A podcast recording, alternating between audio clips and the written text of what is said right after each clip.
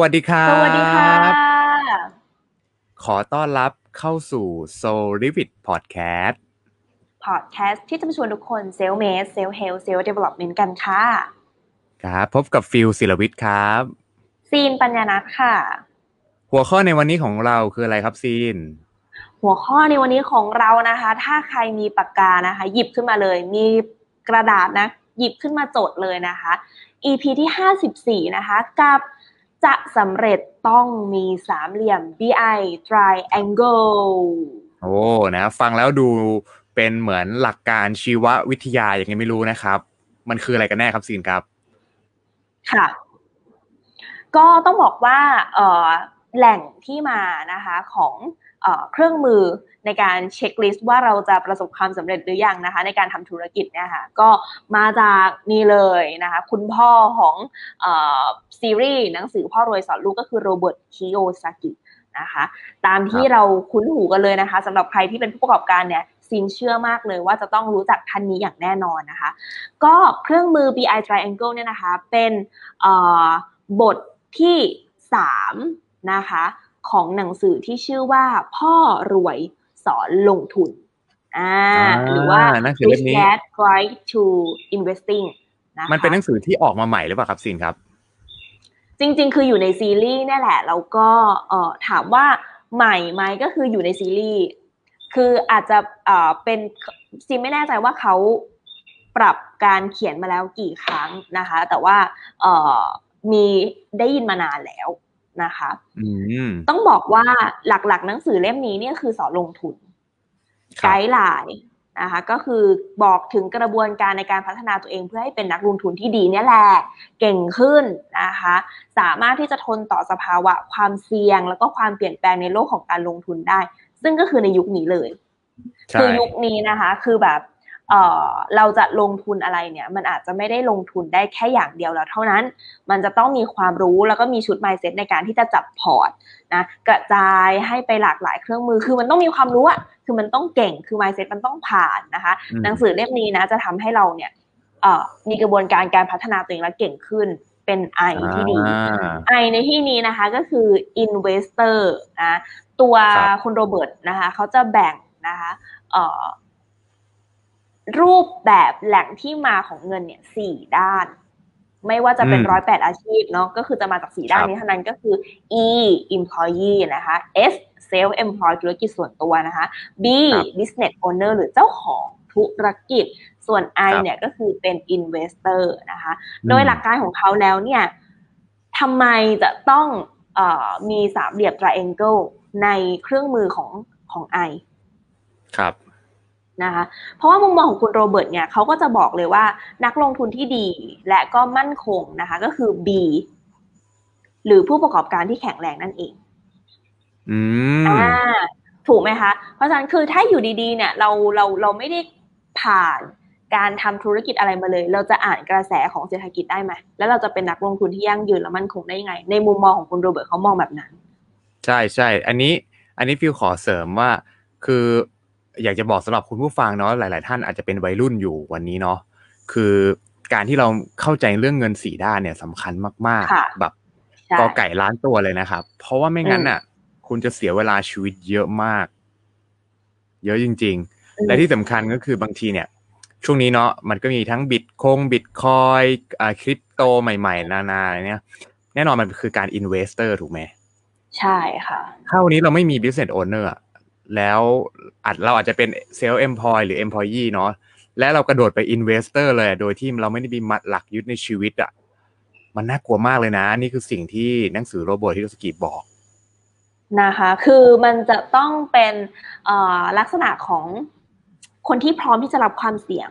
วันนี้ใช่เราต้องถามตัวเองว่าเราสามารถรับความเสี่ยงได้ขนาดไหน ถ้าถ้าเรายังมีเอ่อแหล่งที่มาของเงินแค่หนึ่งแหล่ง แล้วก็ทางเดียวด้วยจบเลยอะเว้นแต่ว่าคุณจะเป็นแบบออธุรกิจแบบเป็นเจ้าเป็นเจ้าของธุรกิจแล้วก็มีเอ่อ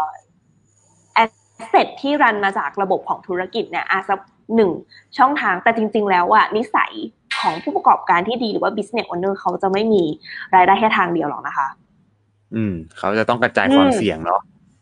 ค่ะเขาต้องมีรายได้หลาย ๆ แหล่งนะคะ เพียงแต่ว่าอะไรที่มันเป็น priority อะไรที่มันเป็นสิ่งที่ตอบโจทย์ชีวิตเขามากกว่า ดังนั้นเนี่ยหนังสือเล่มนี้จริง ๆ คือคือต้นกำเนิดของพ่อรวยสอนลูกก็คือ การที่เขามีคุณพ่อที่รวยก็คือเป็นนักธุรกิจนั่นแหละมาสอนเขาทำให้เขามี mindset ของการเป็น the business owner และเขาก็คลอดหนังสือหลายอย่าง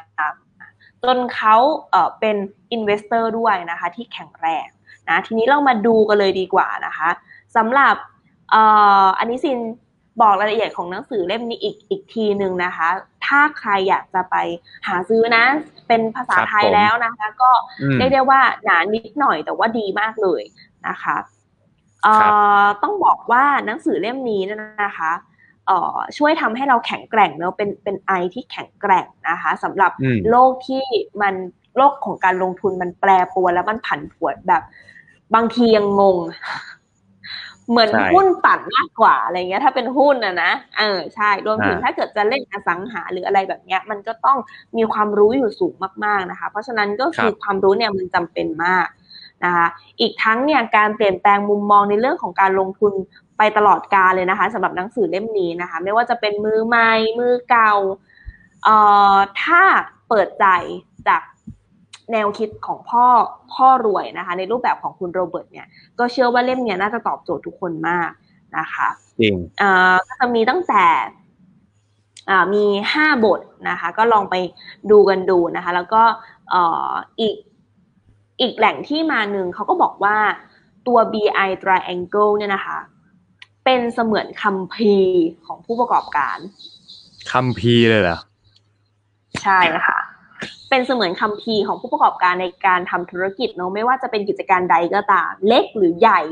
ทุกสเกลนะคะล้วนต้องประกอบไปด้วยขาหลักนะก็คือสามเหลี่ยมที่อยู่ข้างนอกนะคะอันนี้ซิงขออนุญาตแชร์สกรีนนิดนึงนะคะได้เลยเราจะเห็นเลยนะคะเราจะเห็นเลยเนาะว่าเออมันมีมันมีความเป็น priority นะคะในการในการที่เราจะเอ่อ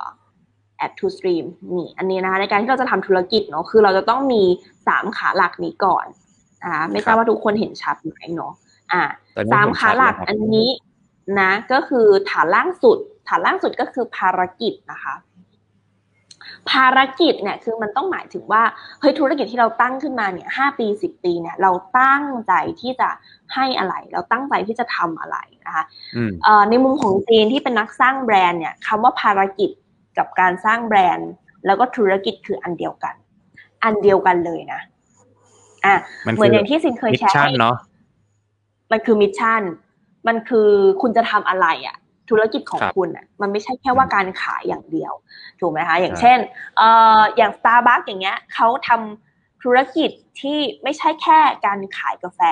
แต่ภารกิจของเขาก็คือหลอมรวมจิตวิญญาณมวลมนุษย์ มวลมนุษย์ครั้งละหนึ่งคนหนึ่งแก้วหนึ่งชุมชนอ่าอันนี้ก็คือเป้าหมายของเขา เพราะฉะนั้นก็คือในรูปธรรมที่มันเกิดขึ้นมาตามหลังเนี่ยไม่ว่าจะเป็นรูปรสกลิ่นเสียง การทำ marketing product ต่างๆ ที่เขาทำออกมา คุณค่าที่เขาใส่เข้ามา เพื่อที่จะล้ออยู่แค่ mission เดียวก็คือหลอมรวมจิตวิญญาณ ครับนะคะ อันนี้คือเป็นสิ่งที่ชัดมากๆ แล้วเราก็จะดูเลยค่ะ แบรนด์ใหญ่ ๆ แล้วก็ธุรกิจที่ใหญ่ๆเนี่ยนะคะเขาจะมี mission ที่ชัดเจน แต่ธุรกิจก็ไม่สามารถ run ต่อไปได้ถ้าไม่มีทีมถูกไหมใช่ต้องมีทีมด้วย นะคะต้องมีทีมนะคะต้องมีคนที่แบบช่วยเราทำงานนะคะกระจายแรงออกไปนะคะแต่อีกอันนึงที่สำคัญมากๆ คือ ถ้าคุณไม่มีทีม แต่คุณไม่มี leader อะคือถ้าพูดถึงแบบอะในในในยุคยุคก่อนหน่อยประมาณแบบเอ่อเอ่อไม่กี่ปีที่ผ่านมาเนี่ย เราก็จะรู้สึกถ้า leader นี่ก็คือ บอร์ดบริหารหรือเปล่า คนที่นำทัพนำทีม C EO หรือเปล่าฮะ CEOอ่า CEO หรือเปล่า แต่จริง ๆ เนี่ย ถ้าจะให้เอ่ออาจายทุกจุด แล้วก็เป็นธุรกิจที่แบบมั่นคงแข็งแรงเนี่ยนะคะ คือทุกคนที่อยู่ในทีมต้องเป็น leader อืม มันเหมือนเขาเรียกว่าเป็นคล้ายๆเหมือนวิธีการคิดอย่างของ Netflix เนาะที่ทุกคนคือแบบว่าดูแลตัวเองอะคือ leadership ใช่ค่ะ ใช่ คือต้องหาคนที่ใช่จริง ๆอะ นะคะเพราะว่ามันจะทำให้ธุรกิจเนี่ยขับเคลื่อนไปได้ฉลาดแข็งแกร่งเร็วแล้วก็ยั่งยืน เพราะทุกคนรู้สึกเทคโอนเนี่ย ทุกคนรู้สึกว่าเป็น leader นะคะ อันนี้ให้เราลองเช็คกับเอออาจจะเป็นองค์กรที่เราอยู่หรือว่าธุรกิจที่เราทำเลยก็ได้นะคะ ไม่ว่าจะเป็นเล็กใหญ่เนี่ยเฮ้ยเรามี mission ที่ชัดเจนหรือเปล่านะคะ ถ้า mission มีแต่เรื่องของออการแบบเงินอย่างเดียวต้องกำไรอย่างเดียวซินมองว่าอันเนี้ยมันเป็นยุคที่คนไม่ได้ให้คุณค่าในเรื่องของเงินหมดละ หมายถึงว่าลูกค้าค่ะ เขาจะมองเห็นว่าแบรนด์ไหนเนี่ยที่ที่เขาอยากจะซื้อเนี่ยมันไม่ได้เกี่ยวกับว่าของถูกและดีอย่างเดียวนะ มันหมายถึงแบบมันต้องครบองค์ประชุมมันต้องมีคุณค่า มันต้องมี value มันต้องมี storytelling อยู่ในนั้น เพราะฉะนั้นก็คือวิชั่นของคุณเนี่ยมากกว่าการที่คุณจะได้เงินหล่อเลี้ยงอะ่ะ ซึ่งจริงๆอะในสามเหลี่ยมเนี้ยเงินน่ะเพิ่งจะมาอยู่ฐานล่างสุดอันนี้ในสามเหลี่ยมข้างในอะค่ะก็คือ cash flow เอง แต่จริงๆ คือใหญ่มากกว่านั้น คือธุรกิจของคุณอะ จะต้องมีภารกิจ mission อันนี้นะต้องตอบ why ให้ชัดเจนใช่อะโอเค อันนี้เรารู้สามเสาหลักแล้วก็คือเอ่อภารกิจโดยที่มีทีมและทีมก็คือต้องมี leader อยู่อยู่ด้วยแล้วเนี่ยสมมติฟอร์มทีมกันมาเสร็จเรียบร้อยแล้วรู้แล้วว่าจะทำอะไรเหมือนสตาร์ทอัพไหมเหมือนสตาร์ทอัพเลยไหมอ่าเหมือนสตาร์ทอัพเลยถูกถูกถูกนะคะรู้ละรู้ละรู้ละแล้วแต่ละคนก็รู้สึกว่ากระตือรือร้นนี่คือความฝันของฉันอะไรแบบนี้อ่าเราค่อยมาดูสามเหลี่ยมข้างใน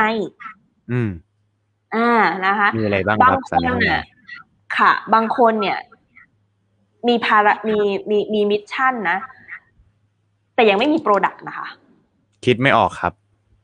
ไม่ใช่ว่าคิดไม่ออกค่ะ คือมันเป็น priority สุดท้าย อืม อืม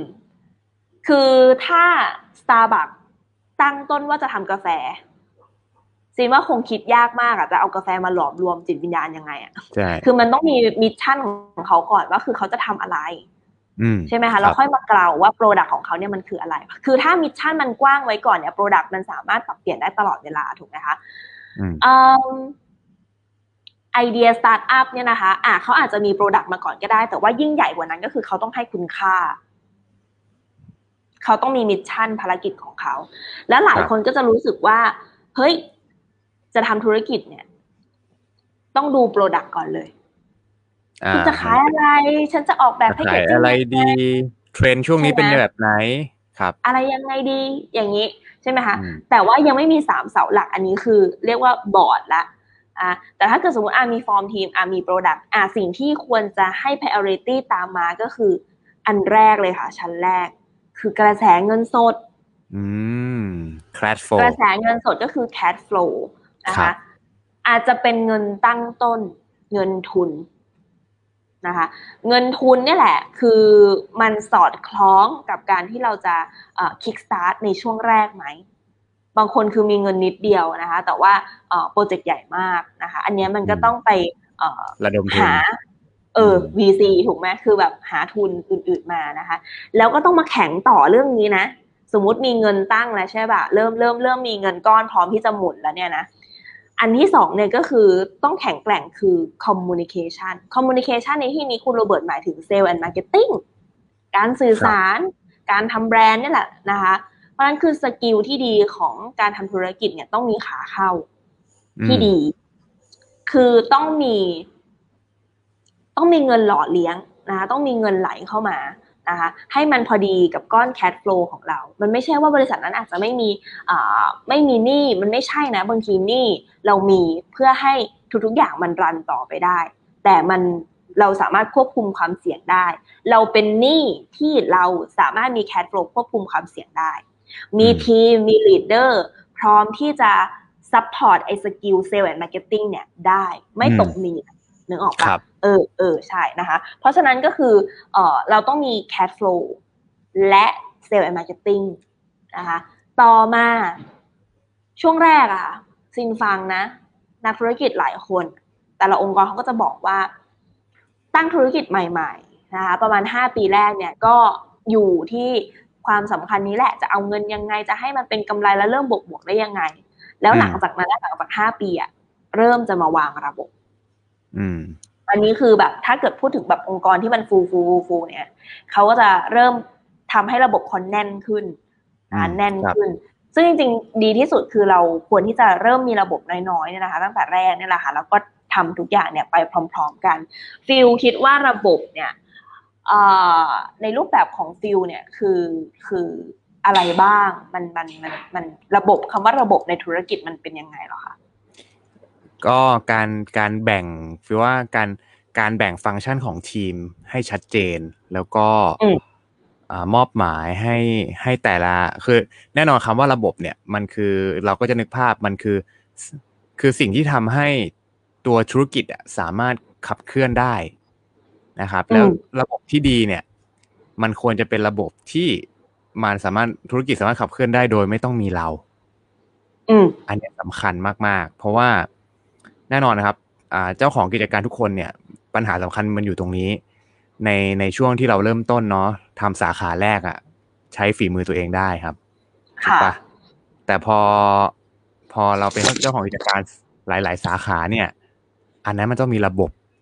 ที่เป็นระบบแบบที่ก๊อปที่ที่สามารถ copy paste ได้อะไม่งั้นอะ มันจะไม่สามารถเกิดแฟนชายได้ อืมและนี่แหละเป็นเรื่องที่ยาก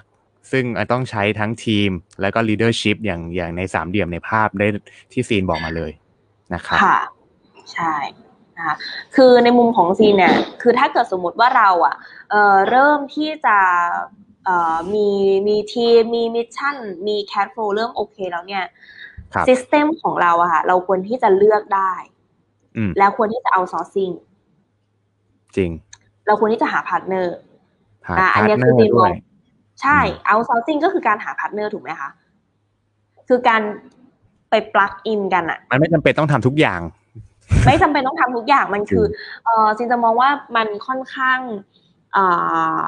ตัวใหญ่ตัวหนักอะในการทำทุกอย่างในธุรกิจของเราอะทำทำทุกอย่างโดยที่ให้ทุกอย่างเนี่ยมัน perfect แล้วก็ไปได้ดีได้โต ดังนั้นถ้าในยุคนี้ซึ่งยุคก่อนเนี่ยการที่เราทำอะไรแล้วโตเองคนเดียวมันดีนะคะก็คือรวยอะ่ะแต่ในยุคนี้ถ้าอยากจะรวยเนี่ย ต้องพึ่งพาอาศัยกัน ต้องมี partner แล้วก็ outsource outsource ก็คือเหมือนอบริษัทที่บริษัทซินผลิตสินค้า บริษัท partner ทำ sales marketing บริษัท partner อีกที่หนึ่งทำโลจิสติกอะไรแบบนี้นะคะ คือ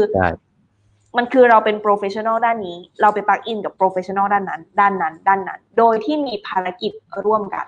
โอเคไหมคะ อืมใช่ เอาส่วนที่เก่งของเขามาหลอมรวมใช่กับกับกับส่วนที่เก่งของเราก็จะทำให้เป็นอาจจะเป็นแบบหนึ่งเลยมันเคลื่อนที่ง่ายขึ้นมันไม่อุ้ยอ้ายเนาะมันไม่อุ้ยอ้ายเหมือนสตาร์ทอัพในในทุกวันนี้เนาะคือฟิวยกตัวอย่างอันหนึ่งอย่างบริษัท Apple นะครับเราเชื่อไหมว่า Apple ไม่ได้ผลิตโทรศัพท์ด้วยบริษัทเขาเองนะ ค่ะ ถูกไหม Apple ยังต้องมี outsource เป็น partner เลย outsourcing ก็คือบริษัท Foxconn ในการผลิตอ่าอ่า แล้ว Foxconn อยู่ที่จีนค่ะอะไรอย่างเงี้ยนึกภาพไหมเราก็จะได้เห็นว่าเออขนาดบริษัทที่แบบเอ่อรวยคือใหญ่ที่สุดในโลกอะนะครับ แต่ซึ่งตอนนี้ก็น่าจะเป็นอันดับสองแล้วนะครับ ก็คือเหมือนเป็น Apple เนี่ยเหมือนเป็นบริษัทที่ทำ branding อะ อ่า branding คือแต่ว่ามันไม่ได้มันไม่ได้ผูกผูกตายว่าถ้าคุณจะมี outsourcing branding คุณต้องทำ branding อย่างเดียว คือมันก็ต้องอยู่ที่การจัดสรรปันส่วน เฮ้ย ฉันทำ branding แล้วฉันก็ต้อง R&D ด้วย ฉันต้องวิจัยแล้วต้องคิดค้น creativity ใหม่ๆ แล้วอ่าฉันก็ outsource คนนี้เป็น expert ด้านนั้นด้านนั้น แบบนี้ก็คือจะรายแรงกันไป ประมาณนี้นะคะใช่ใช่เพราะถ้า Apple จะไปผลิตเองเนี่ย มันต้องลงทุนมหาศาล ซึ่งแบบเขาไปจ้างคนอื่นผลิตดีกว่า แต่เขาใช้สมองความคิดเขาค่ะนะครับ นี่คือการใช้ out of sourcing เนาะใช่อีกอันนึงที่สำคัญมาก ๆ เลยนะคะ ก็คือเรื่องของกฎหมาย legal นะครับการที่เราจะ go big go far go last ได้เนี่ยนะคะ มันต้องอมีที่ปรึกษากฎหมายเนี่ยเยอะแยะมากมายเลยนะคะ แล้วก็ทำให้ถูกต้องทำให้ถูกสัญญาบันอันนี้สำคัญที่สุดเลยอะมากมากเลย อืมไม่งั้นนะการเสียภาษีเอ่ยการที่ เอ่ออะไรก็ตามแต่ลิขสิทธิ์ต่างๆ เนี่ยนะคะ ต้องทำทุกอย่างให้ให้ถูกต้องนะคะซึ่งอันนี้ก็คือเราสามารถเอาซอสได้ ใช่ให้เขาช่วยดูมาวางระบบได้ถูกค่ะ ใช่เลยครับและอันสุดท้ายนะคะ ก็คือ Product สินค้า อ่า เพราะ ถ้าสินค้าเรามาก่อนนะฟิลลองนึกภาพตามนะสินค้าเราโคตรดีเลยมาก่อนนะ อืมแต่หนึ่งเอ่อ manpower เราไม่พออะเราไม่มี mission ด้วย ผลิตไม่ทันเราเราไม่สามารถดูบัญชีได้แบบอืมเราเราทำทุกอย่างเองคนเดียวอะ่ะ มันพังหลังบ้านมันพัง และการที่หลังบ้านมันพังอะ่ะ มันเป็นเหมือนแบบ เราแต่งหน้าสวยแต่ว่าข้างในร่างกายเป็นเฟะอะอ่าอืม หรือเหมือนแบบเรามีแผลเราเลือดไหลออกตัวตลอดเวลา ใช่ สุดท้ายมันก็ไม่ มันก็ไม่ long term business ใช่มันก็กลายเป็นแบบใช่เผลอๆมันอาจแป๊บเดียวหายเพราะว่าระบบเราไม่มีไง สมมติมีคน สมมติเราเราอาจจะสมมติยกตัวอย่าง สมมติเราอาจจะไปเก็บไม้จิ้มฟันทองคำในแหล่งน้ำมา แล้วรู้สึกว่าไม้จิ้มฟันเนี้ยยังไม่มีใครมีเลย ยังไม่มีใครเอาไปใช่ทำขายหรืออะไรอย่างเงี้ย แล้วเราก็เอาไปขายในเอ่อไปบอกว่าเอ้ยเราสามารถ เรารู้ว่าแหล่งน้ำเนี้ยมีไม้จิ้มฟันทองคำเราสามารถเป็น dealer ได้ แล้วแต่มันไม่มีระบบไงเรามีแต่ product ค่ะแล้วคนออเดอร์มาสมมติเป็นร้านออเดอร์อย่างเงี้ยก็เออมันก็มีปัญหาอยู่แล้ว ถ้าเราไม่มีระบบรองรับเนาะใช่อะไรอย่างเงี้ยเพราะฉะนั้นนะครับก็เลยสำคัญมาก ๆเลยนะคะ แต่ทั้งนี้ทั้งนั้นเนี่ย มันไม่ใช่ว่าต้องทำอะไรก่อนหรือทำอะไร เขาเรียกว่าอะไรคะมันไม่มันไม่ได้ใช่ว่าเราต้องมีอะไรในบางอย่างแล้วมันต้องไม่มีอะไรนะ แต่มันหมายถึงเราพยายามที่จะใส่ความสำคัญเนี่ยไปอะพร้อม ๆ กันนี่แหละ มันจะดีมากเลยนะฟิลถ้าเกิดสมมติมันมีเอ่อมีทีมแล้วในทีมเนี่ยเป็นลีดเดอร์แล้วก็มีพันธกิจร่วมกันนะคะอืมแล้วในระหว่างนั้นเนี่ยเราเห็นความสำคัญของทั้งเอ่อห้าห้าฐานเนี่ยครับ เท่ากัน แล้วเราก็พยายามอืมทำทุกอย่างให้มันอุดรูรั่วนะคะจริงแล้วก็การทำธุรกิจของเราเนี่ยมันจะง่ายขึ้นเยอะเลยนะจริงครับอืมก็ถ้าดูจากในภาพที่เราแชร์กันเนาะจะเห็นว่าในในอ่าห้าข้อตะกี้นะครับ ที่ชินค่ะชินแชร์เนี่ยนะครับอืมหายไปแล้วอ่ามันค่ะมันจะถูกครอบด้วยสามเหลี่ยม แปลว่าอะไรอืมแปลว่า ไม่ว่าเราจะมีโปร สมมุติเรามีโอเคเรารู้แล้ว เรามีกระแสเงินสดมี product มี sales marketing มีเรื่องของกฎหมายที่โอเคละนะทีนี้ถ้าจะให้ work มันทีมและ leadership และ mission มันต้องไปด้วยกันทั้งหมด ใช่นะค่ะฮะมันเลยเป็นสามเหลี่ยมที่มาประกอบกันเนาะหกอืมอบล้อมไอ้ห้าข้อนั้นนะครับ เอาไว้อืมนะครับ อันนี้ใช่ก็จะได้มองเลยภาพแบบนำไปใช้ได้จริงเนาะใครที่ชอบใครที่อยากศึกษาเพิ่มเติมเนาะเรื่องของ BI Triangle เนาะก็ไป อ่านในหนังสือเล่มที่ซีนแชร์ได้เลยพ่อรวยสอนลงทุนนะคะอืมเอ่อซีนมองว่าถ้าเราทำธุรกิจแบบช่วงเริ่มต้นเนี่ยนะคะซีนมองว่ายิ่งดีนะในการที่เราจะมาตั้งตั้งฐานน่ะให้มันติดกระดุมเม็ดแรกให้มันถูกอะนะคะใช่ถ้าเกิดว่าเรายังเป็น small SME อยู่นะคะ เราเห็นสามเหลี่ยมเนี้ย เราเริ่มรู้แล้วว่า อะ มันเริ่มเอ่อ ไม่ตรงทิศทางตรงไหนเนี่ย เราสามารถยังปรับแก้ได้ อืมหลายจริงๆคนมันนะคะ ที่มันดีนะที่เป็น small SME อืมใช่ ใช่ค่ะ จริงๆ ถ้าเราเป็น small SME นะคะ หลาย pain point ที่ผู้ประกอบการเนี่ยจะเจอก็คือ ฉันเหนื่อย ฉันมีปัญหาทรัพยากร เอ้ยครับฉันมีปัญหากับบุคลากรนะคะอืมเอ่อมีทีมมีทีมเยอะมากเลยแต่ว่าฉันเหนื่อยเหนื่อย เพราะว่า ต้องคอยสั่งลูกน้อง ลูกน้องคิดเองไม่ได้นะคะ อันเนี้ยมันคือการที่เราหา leadership ค่ะอืมช่วงเริ่มต้นจริงอันนี้ถ้าซินแชร์นะคะ ถ้าซินแชร์นะ คือ ถ้าเราจะเริ่มต้นน่ะแล้วเราอยากจะหาลีดเดอร์อะเราอาจจะไม่มีเงินจ้างเขาสมมตินะ เพราะว่าคนเก่งๆเนาะจริงๆเราต้องให้อะไรที่ที่เขาคุ้มค่าค่ะ ถ้าเกิดว่าเขา ถ้าเราไม่มีเงินจ้างเขา เราอาจจะเอ่อขอขอเซ็นสัญญากับเขาเพื่อที่ในหนึ่งปีนี้เขาเอาค่าหุ้นส่วนอะไรบางอย่างไปเลยหรือแบบ whatever อะไรประมาณเนี้ยนะคะ เพื่อให้แบบเขารู้สึกว่าเออเขารู้สึกเป็น own อันเนี้ยก็จะสามารถดึงดูด leadership ได้นะคะเอ่อทีมนะคะทีมเนี่ยจะมีได้ฟิลว่าคนอยากจะเดินตามใครคะ ทำไมมันถึงจะต้องมีทีมได้ หรือว่าแค่มีเงินจ้างเขาอย่างเดียวก็เพียงพออ่าฟีลว่าทีมมันจะมีได้ มันต้องมาจากการที่เราเนี่ยเล่า mission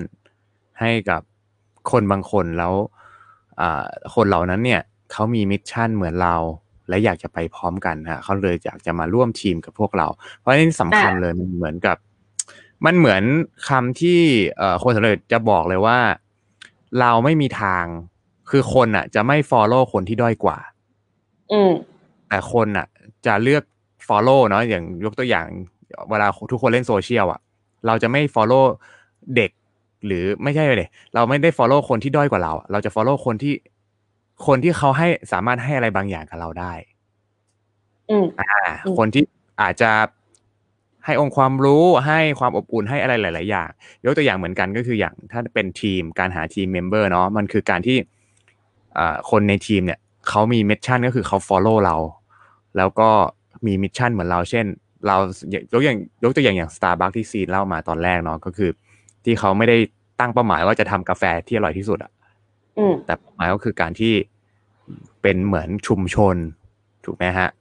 รวบอะไรนะ เป็นเหมือนรวบรวม ใช่ไหมหลอมผู้คนรวมจิตวิญหลญาอมณรวหลอมรวมจิตวิญญาณ เพราะฉะนั้นใช่คนที่เป็นอ่า คนที่ทำงานใน Starbucks เนี่ย ก็จะถูกปู mission อันนี้ว่า เขาไม่ได้แค่ขายกาแฟ ถูกไหมแต่เขาคือ ไม่ว่าเขาจะหน้าที่อะไรก็แล้ว แต่จะอยู่บาร์จะเช็ดโต๊ะ จะอยู่หลังบ้าน จะอยู่ตรงอ่าอะไรอะเคลียร์ชั้นสองชั้นหนึ่งไม่สำคัญ แต่ว่า mission เขาคือเขาทำสถานที่ที่มันทำให้ผู้คนสามารถหลอมรวมจิตวิญญาณ ที่สตาร์บัคอันนี้สำคัญมากเลยนะ เรื่องของ mission เนาะมันจะนำมาซึ่งทีมและในทีมเนี่ยเอ่อฟิลว่าพอพอพอเราเราอยู่ด้วยกันเนาะโดยดำธรรมชาติคัดสรรเนี่ยมันจะเกิด leadership ขึ้นมาอืมในในทีมด้วยกัน แต่ leadership อะมันก็ต้องมาจากตัวเราเนี่ยแหละนะครับเพราะว่าถ้าเราไม่เป็น leader ก็จะไม่มีทีมขึ้นมาครับอืม จะไม่มีใครเดินเอ่อจริง ๆ แล้วเราสามารถทำได้ทั้งสองแบบนะคะก็คือสมมติตัวเราเป็นเจ้าของธุรกิจ เราต้องการที่จะสร้างทีมสร้าง leader นะคะ เราสามารถที่จะหา leader ได้เลย อืม คือ find the right man อะนะคะครับกับในลักษณะเดียวกันก็คือเราสามารถ grooming ทีมให้เป็น leader ได้ เราสามารถทำได้ทั้งสองนะคะแต่ว่ามันจะดีกว่าถ้าเราหา leader เจอเลย อ่าใช่อืมแต่นะก็แล้วแต่ว่าเราอยากจะจะเลือกแบบไหน แต่ถ้าเกิดสมมติเราอะเป็นหัวหอกคนเดียวแล้วเรามีทีมไม่ work แน่ อืมใช่อย่างที่บอกไม่ work อย่างแน่นอนเราต้องเซตระบบไงสุดท้ายเราต้องเซตระบบ ใช่ใช่ค่ะ แล้วก็เอ่อเราต้องเป็นคนที่สามารถรับ feedback ได้ รับ comment ได้ เราถึงจะสามารถมี leader อยู่ข้างๆเราได้ คือเราต้องไม่มีอีโก้อะแล้วเราก็ต้องรู้สึกว่าบางทีเราสามารถผิดได้ และเขาอะใช่ partner เราก็สามารถมาเติมเต็มได้ถูกไหมคะหรือแบบเออคนที่อาจจะเป็นลูกน้องเราเนี่ยแหละ แต่ว่าเขาเก่งอะ เราก็ต้องเปิดให้เขาโชว์ศักยภาพออกมา อันเนี้ยเขาก็จะมีเติมถูกเติมความเป็นภาวะผู้นำอะเพิ่มมากขึ้น อะไรในลักษณะนี้อะแต่ถ้าเราอะปิดกั้นโอกาสในการที่เขาจะจะ shining ออกมานะคะแล้วก็เอ่อไม่ไม่ไม่ได้เห็นว่าเขาคือครอบครัวเนี่ยนะคะleader ก็จะไม่อยู่ทีมก็จะไม่อยู่ ใช่ใช่เขาเขาจะไม่อยากอยู่จริงๆโดยเฉพาะเด็กรุ่นเจเนเรชัน Z ที่กำลังจะมาถึงใช่ตอนนี้เนาะใช่มันมันเป็นรุ่นที่เขาเขาสามารถมีจุดยืนของเขาเองได้อะในทางออนไลน์ในทุกมิติบางคนทำพอดแคสต์บางคนทำบล็อกอะไรทุกอย่าง แปลว่าสมมุติถ้าเราเป็น leadership ที่เราปิดกั้นความสำเร็จของ member ของลูกทีมเราอะสุดท้ายมันจะมันจะไปได้ได้ไม่ยาวอะครับ อืมมันใช่ค่ะเพราะสุดท้ายเขาก็จะอยากจะไปชายนิ่ง ที่ไหนสักแห่ง ซึ่งแน่นอนพอถ้าพื้นที่คุณมันไม่เหมาะกับการเติบโตของเขาเขาก็ไม่อยู่อยู่แล้ว ใช่สำคัญมากคือในยุคเลนี้ก็ต้องยอมรับว่าแบบคนที่อยากจะทำธุรกิจส่วนตัวของตัวเองเนี่ยมีเยอะมากมายเลยเพราะรู้สึกว่าการที่เราไปทำงานหรือแบบไปอันเดอร์ใครบางทีไม่ตอบโจทย์ หรือผู้นำคนนั้นไม่น่าเดินตามจริง ๆ อะไรแบบนี้นะคะ ก็ต้องยอมรับด้วยเนาะโอเคค่ะก็ เรียกว่าวันนี้นี่โอ้โหค่อนข้างที่จะเข้มข้นมากๆมากๆเข้มข้นนะวันนี้มากๆเลยเป็นสายสายธุรกิจ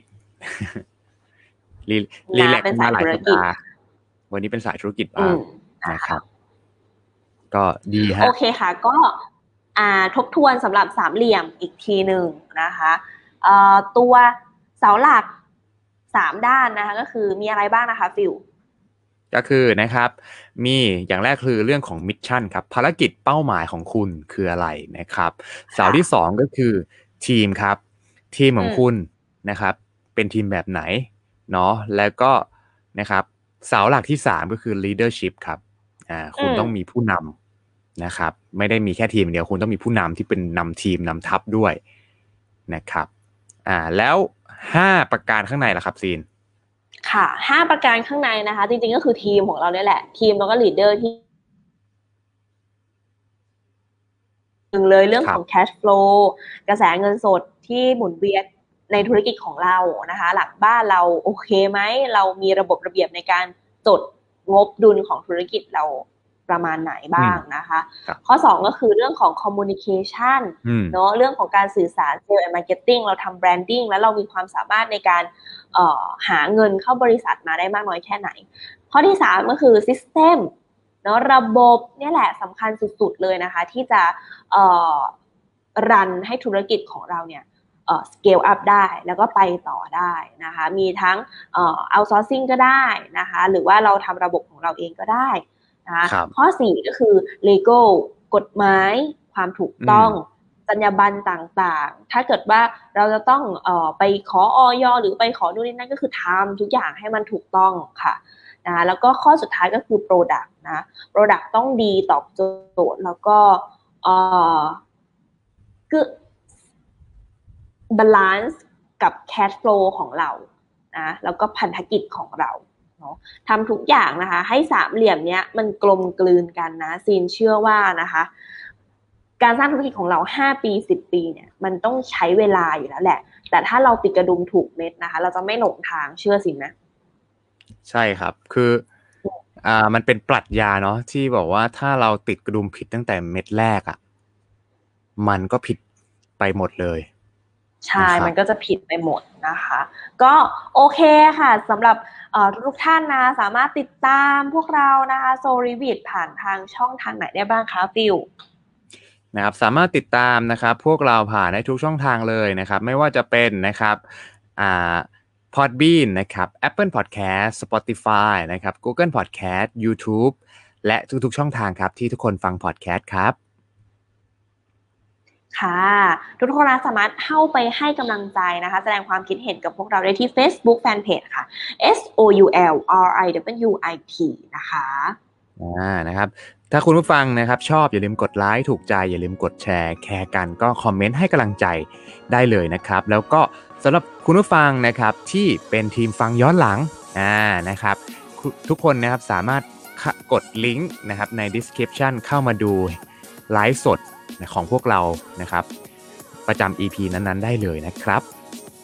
ช่เลยค่ะ ก็สำหรับวันนี้พวกเราสองคนก็ต้องขอตัวลาไปก่อนแล้วนะคะ แล้วก็พบกันใหม่สำหรับ EP หน้าเนาะสำหรับวันนี้ต้อง สวัสดีครับ